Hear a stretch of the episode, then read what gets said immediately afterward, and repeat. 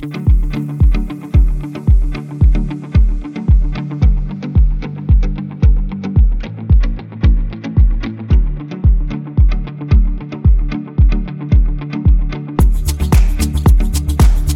and welcome to Variety Bang, the podcast where we bang out content in 15 minutes or less so you can listen at your convenience. This is episode number 11, Atari 2600 7800 Retro Roundup, and I am your host, Travis B. Well, I just wanted to say hi to everybody out there. I had a pretty good week, uh, last weekend. Uh, my favorite time of the day. Going to go ahead and uh, do a little podcasting with uh, all my friends out there. So let's jump right into it. This podcast is number 11, and it's going to be about just that Atari 2600 slash 7800 systems and games. Uh, a little history, not so much history, I should say, but like a little bit of information when they came out, how much they cost at the time.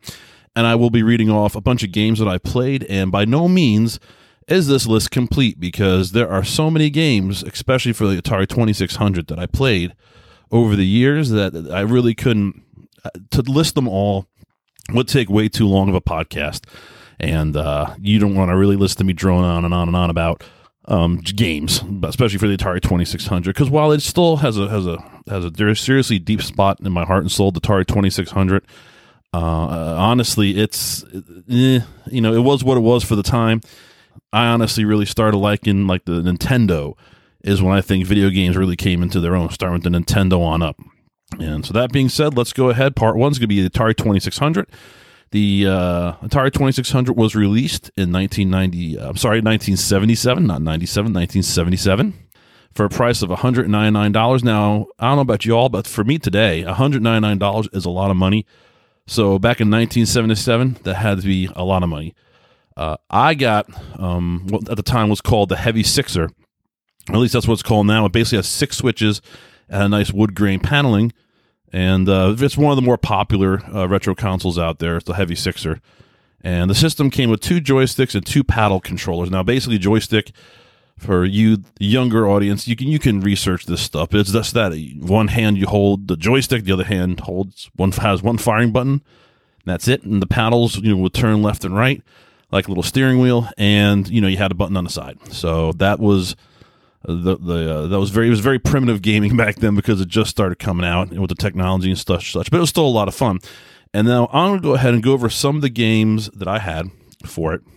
Some of the games on the list I'll actually maybe you know give a little backstory or talk about. And other ones I'll just kind of breeze through. So first one, of course, of course, first one on my list is Adventure for the Atari 2600. Now I've talked about this game before and I'll talk about it again. In my opinion, this is the very first console RPG ever made. Uh, it was really, in my opinion, very advanced for its time. I mean, of course, the graphics were pretty basic and what you could ever you could squeeze, you know, into an Atari Twenty Six Hundred graphic wise, or out of, I should say. But uh, it was a lot of fun, and you had different, you know, game selections. You know, you could select the basic game, which is the same every time, or you can have it, you know, select it where selected it where it mixed it up and so I had a lot of fun with this game, and uh, it's one I highly recommend. If you really want to get into Atari 2600, look into Adventure. It was a great game. You you can't go wrong. You'll have a great time with it.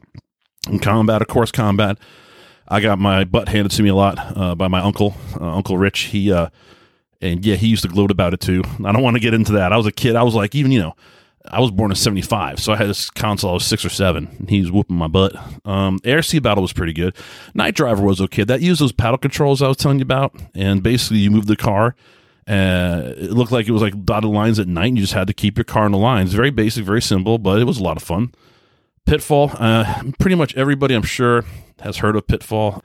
Even if you're not into the retro scene, Pitfall still, you know, it, it's kind of you know a staple. So for the most part, you all probably heard of it. If not, you know, you should look at it. Look into it. It's really good. Chopper Command wasn't bad. That was one of Mom's favorites. She liked playing Chopper Command with me.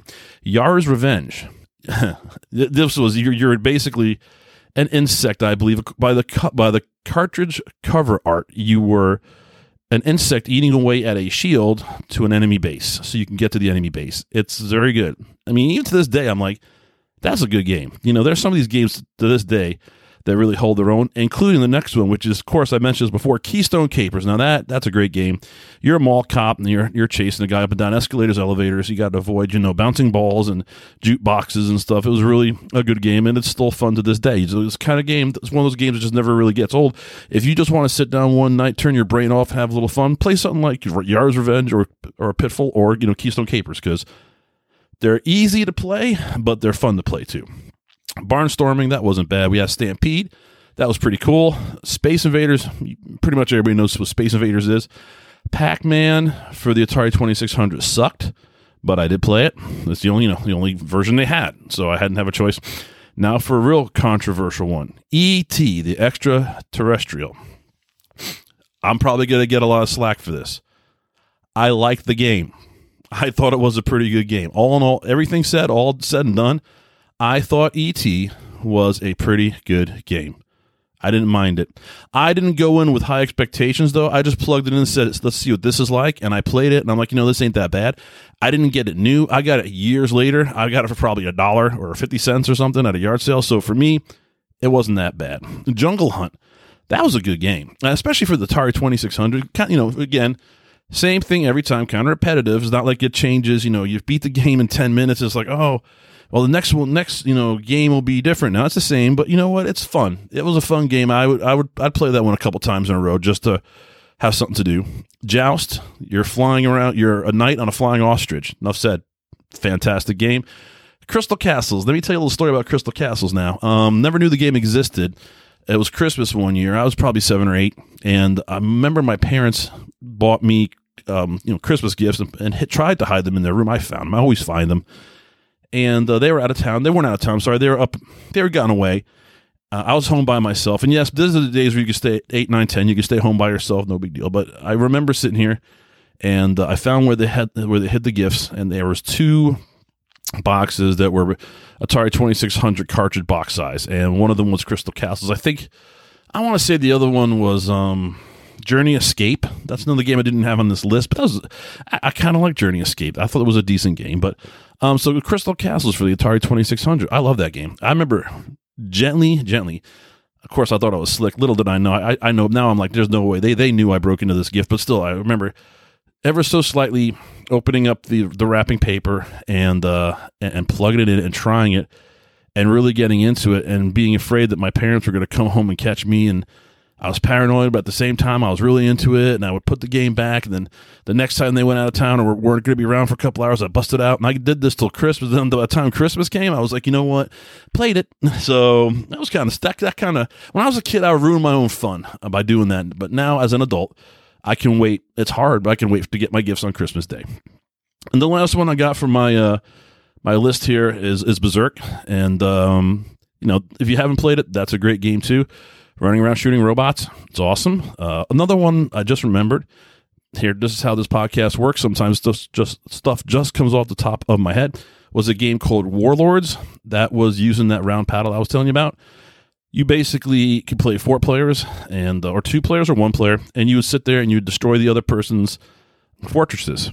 Basically, you're a warlord and you're behind a castle, and you have to keep hitting their their fortress till you could get to the warlord. So honestly, that was a that was a great game. And another game, once again, off the top of my head, uh, is Asteroids. That was uh that wasn't bad in the Atari Twenty Six Hundred. That wasn't too bad, but um, you know, Atari Twenty Six Hundred definitely had its purpose and served it and filled that niche.